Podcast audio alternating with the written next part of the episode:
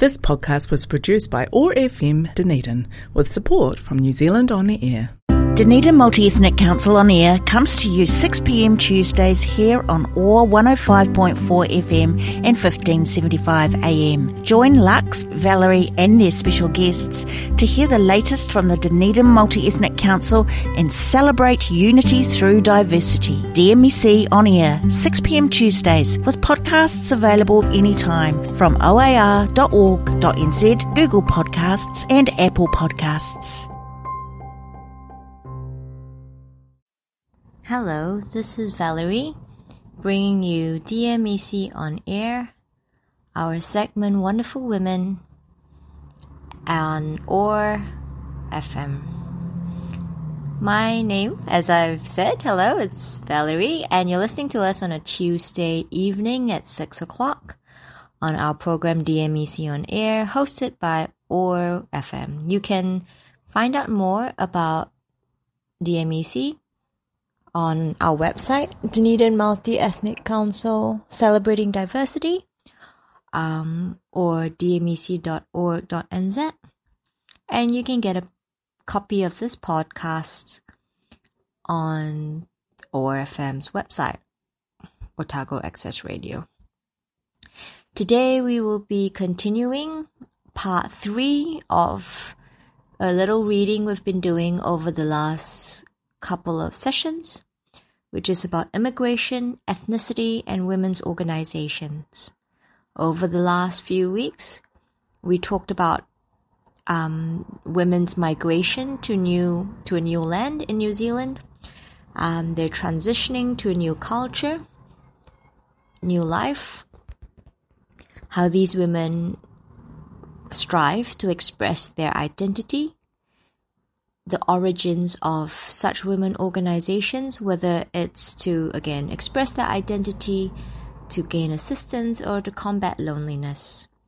We talked a little bit about religious fellowship between cultures and with women groups, um, a section on refugees and former refugees, and the reasons and the source of their women organizations, discussions around adjusting to a new society, and welfare of their community. Over the last week, where we stopped off was discussion around women's organizations and whether they included the participation of men within these societies. So, there we are. Although Greeks in New Zealand formed several ethnic associations, these were dominated by men. Um, it was suggested that this reflected rural Greek customs which discouraged women from social exchange in such public organizations. In Auckland during the 1970s, men could socialize at Greek coffee houses, but women's presence was not encouraged. Other women found ways to socialize separately. The British Women's Society is said to have been formed in 1969 because women from Britain found public social venues in New Zealand too male dominated, and they decided to organize their own social activities. Similarly, the American Women's Club formed in October 1976 and centered its activities around luncheons in various restaurants. Men were less likely to question women's involvement in meetings involving the church so time was usually scheduled for church attendance, and in New Zealand, until the 1980s, women were unlikely to be in paid work on Sundays. But this did not apply to non Christian communities. In many Asian communities in New Zealand before the 1980s, re- regular religious practice was traditionally conducted privately by women within the home. Their public attendance was usually confined to religious festivals.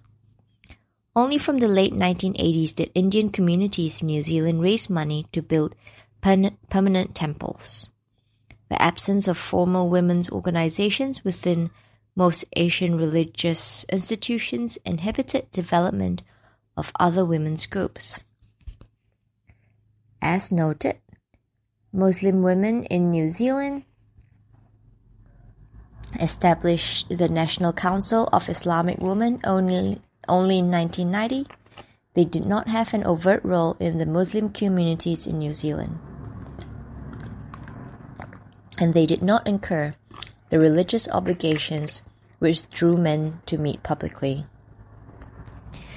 The council aimed to encourage Muslim women, often isolated from one another, to socialize, pray together, and advance the public role of Muslim women, so as to gain formal representation in the constitution of the Federation of Islamic Associations of New Zealand.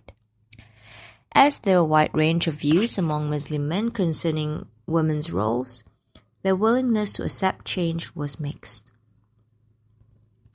The presence or absence of women groups not only reflected cultural gender roles, it also indicated the relationship between an ethnic group and the dominant Pakeha culture whether the cultural patterns of the group were considered acceptable, and that group's attitude to assimilation. Hank Schouten has suggested that the Dutch character of being industrious, thorough, enthusiastic, and conformist, and their determination to become indistinguishable within a generation, would not have fostered the formation of Dutch women's associations. He noted an ambivalent attitude to Dutch clubs in general, and often little support for activities organized by the Dutch, whose clubs were what he considered weaker and smaller, with a lower retention of second generation members than clubs serving other ethnic groups such as the Italians, Greeks, Poles, and Pacific communities. Similar comments could be applied to immigrations from Britain and Ireland. The extent to which immigrant women were accepted within the dominant Pakeha culture was also significant in determining whether they had the confidence to join mainstream women groups. Many such groups became more accepting of ethnic differences over time, but most women from non English speaking societies of different ethnicities and different color were reluctant to become involved educated English speaking women from urban backgrounds possibly felt res- less reticent reticent sorry although many such women were more comfortable establishing or joining a group which reinforced their cultural identity. This points to the role that educated articulate women played in group formation and whether such women continued to identify with their less educated sisters in New Zealand. Many Cambodian women refugees originated from predominantly peasant backgrounds and were preliterate. Few had the confidence to take a leadership role. By contrast, many Jewish women in New Zealand before the Second World War came from an educated urban background Manying Ip has noted that Kath- Kathleen Chan, the founder, founder of Chinese Presbyterian Women's Fellowship, was both well educated and a minister's wife, like many of the leaders of Pacific women's groups.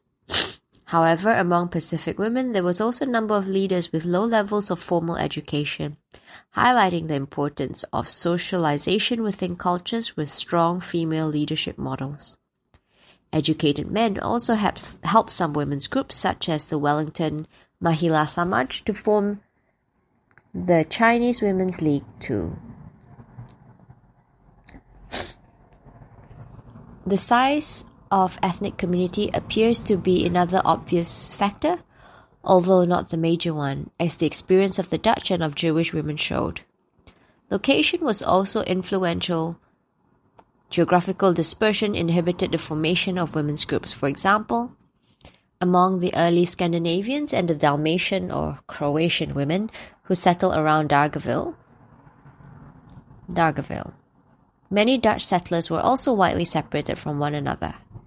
Before the Second World War, the few Chinese and Indian women in New Zealand mainly worked with their husbands in small rural businesses or on farms, and women's groups did not emerge until there was a sizable number of women concentrated in urban centers. Um, and the Pukekohe Mahila Samaj was an exception.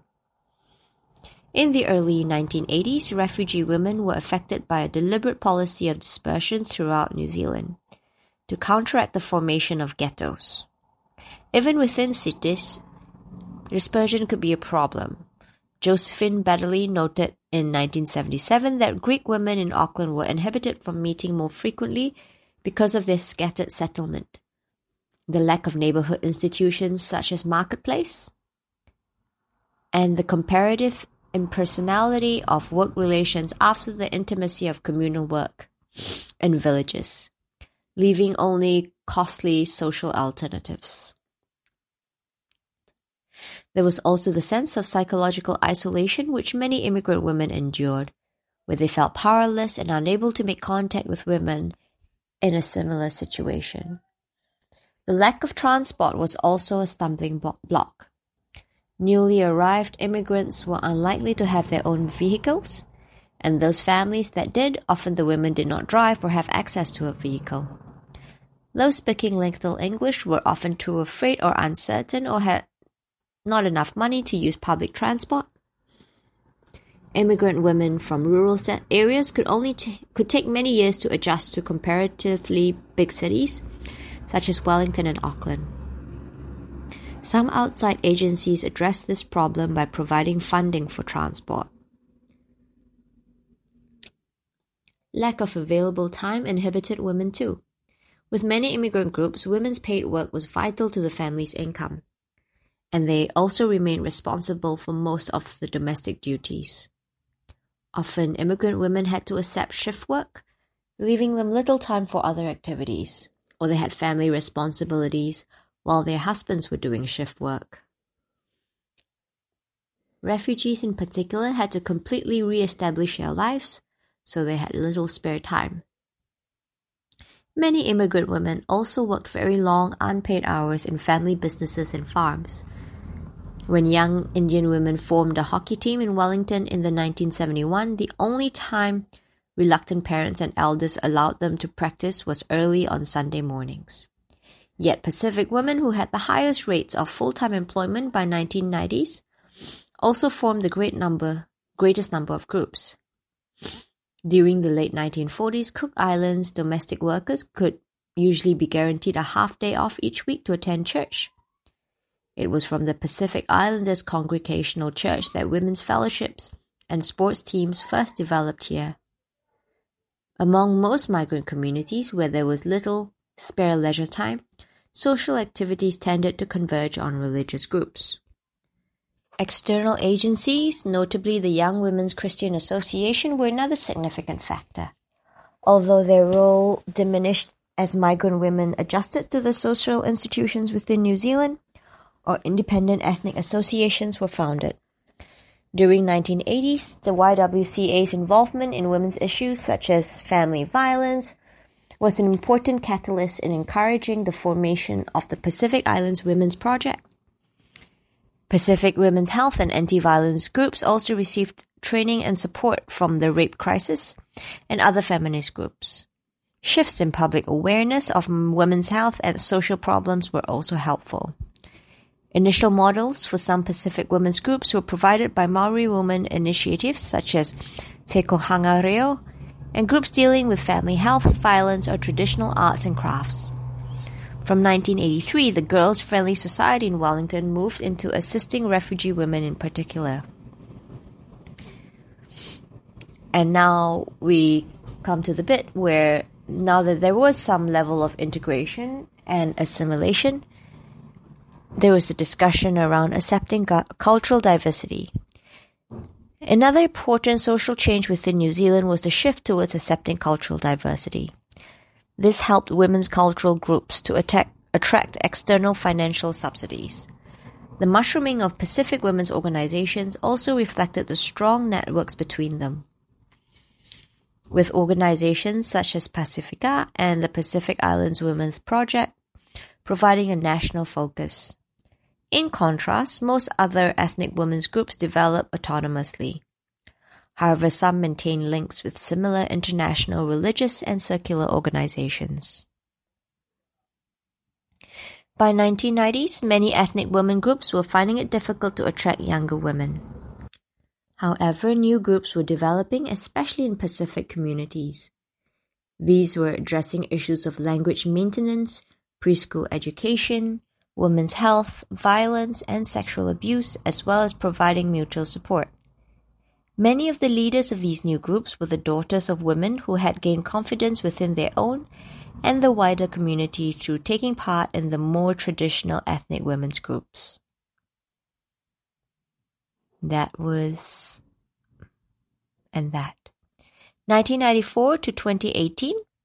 Because Pacific women's organizations during the years 1994 to 2018 are comprehensively covered by Moeata Keil, the focus is on what are broadly termed ethnic women's organizations, that is formed by and for women with heritage other than Maori, Pacific, or Pakeha. In the years between 1994 and 2018, women's organizations flourished, reflecting in large part the dramatic demographic, socio-economic, and political transitions among this group of women in Aotearoa, New Zealand. The scale of ethnic women's organization also reflected transitions within the political political landscape, both global and local, that galvanized mobilization among marginalized communities, including ethnic women. The rise in non-European migration Impelled by the immigration reforms of 1986, the 25 years after 1993 saw a dramatic rise and diversification of migrant populations from non-European countries. According to the 2013 census, the proportion of ethnicities other than Maori and Pakeha had almost doubled since the turn of the century, to around 20% of the population.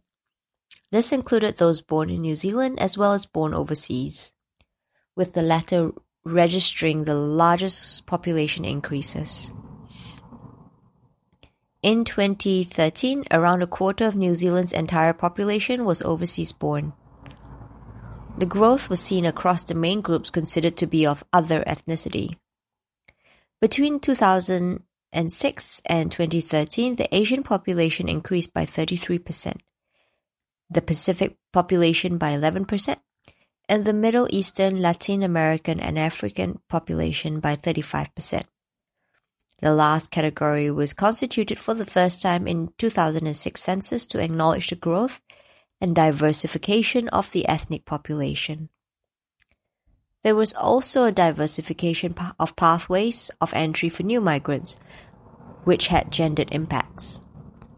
Through the 1990s, there was a preference for skilled migrants who desired to settle and contribute to New Zealand's society as permanent residents and, in due course, as citizens.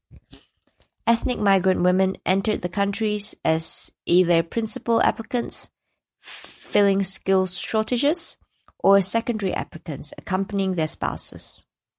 Overall data on Asian migrants from this period shows that a majority of those residing in New Zealand were women. Astronaut families received attention in the late 1990s. These were migrant families, often of from Asian sources such as Hong Kong and Taiwan, split across more than one continent. Some family members, often women and children, were domiciled in New Zealand while their spouses were employed overseas. From 2009 onwards, immigration policies favored temporary migration in a range of short-term categories including essential skills workers, seasonal workers, international students, and investors, with fewer people transitioning into permanent residencies and citizenships. Some of these patterns of diversified migration were especially feminized, with women concentrated in occupations such as nursing and caregiving. Overall, a picture of heterogeneity among ethnic women in New Zealand emerged in the new century. On the other hand, as has been substantially documented elsewhere, there were new migrant women settling in the country who struggled with language, isolation from family, alienation, financial strain, and often too insecurity of legal status. Similar experiences among women from refugee backgrounds were compounded by the traumas encountered both in their countries of origin and during their journey to New Zealand.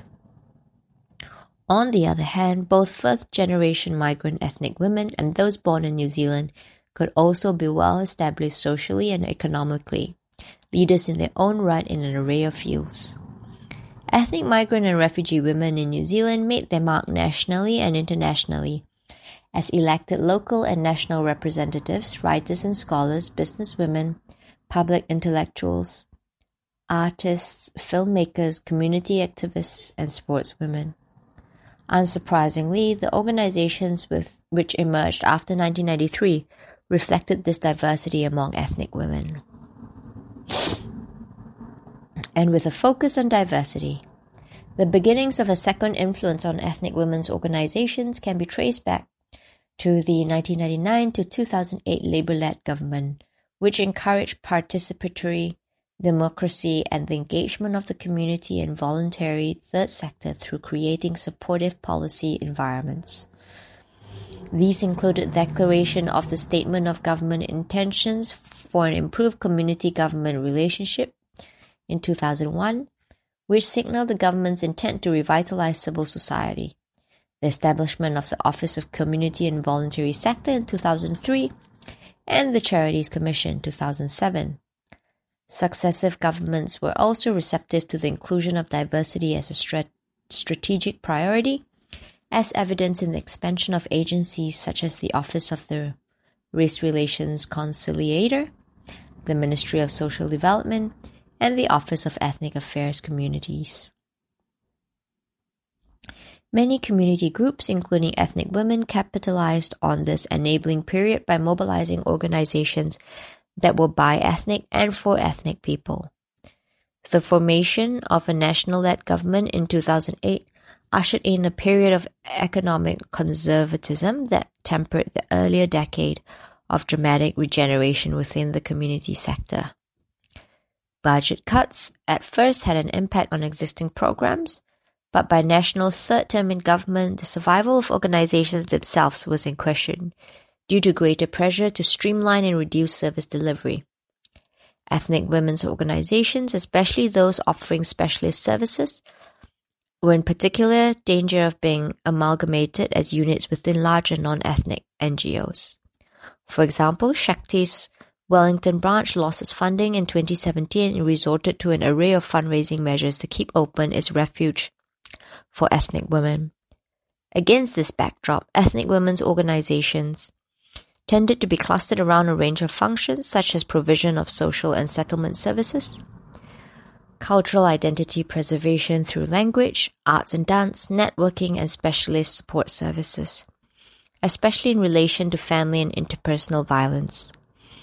Some organizations were pan ethnic, for example, organizations such as Shakti Community Council in Auckland and Shama and Hamilton's catered to the needs of ethnic women across nationalities and religious groupings.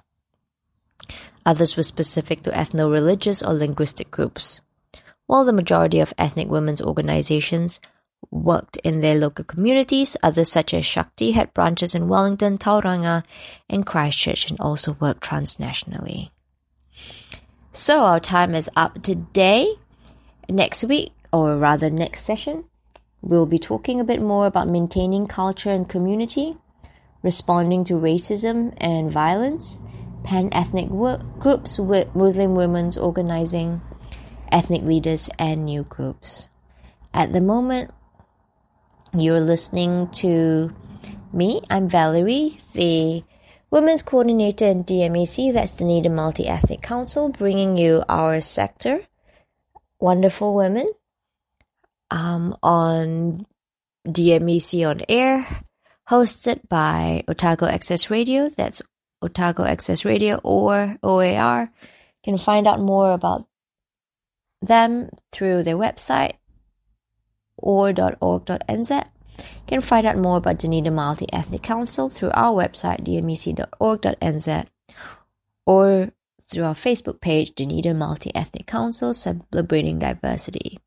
It's good talking to you this week, and I'll catch you again in a month's time. Thank you. Dunedin Multi Ethnic Council on Air comes to you 6pm Tuesdays here on OAR 105.4 FM and 1575 AM. Join Lux, Valerie, and their special guests to hear the latest from the Dunedin Multi Ethnic Council and celebrate unity through diversity. DMEC on Air, 6pm Tuesdays, with podcasts available anytime from oar.org.nz, Google Podcasts, and Apple Podcasts. This podcast was produced by OAR FM Dunedin with support from New Zealand On the Air.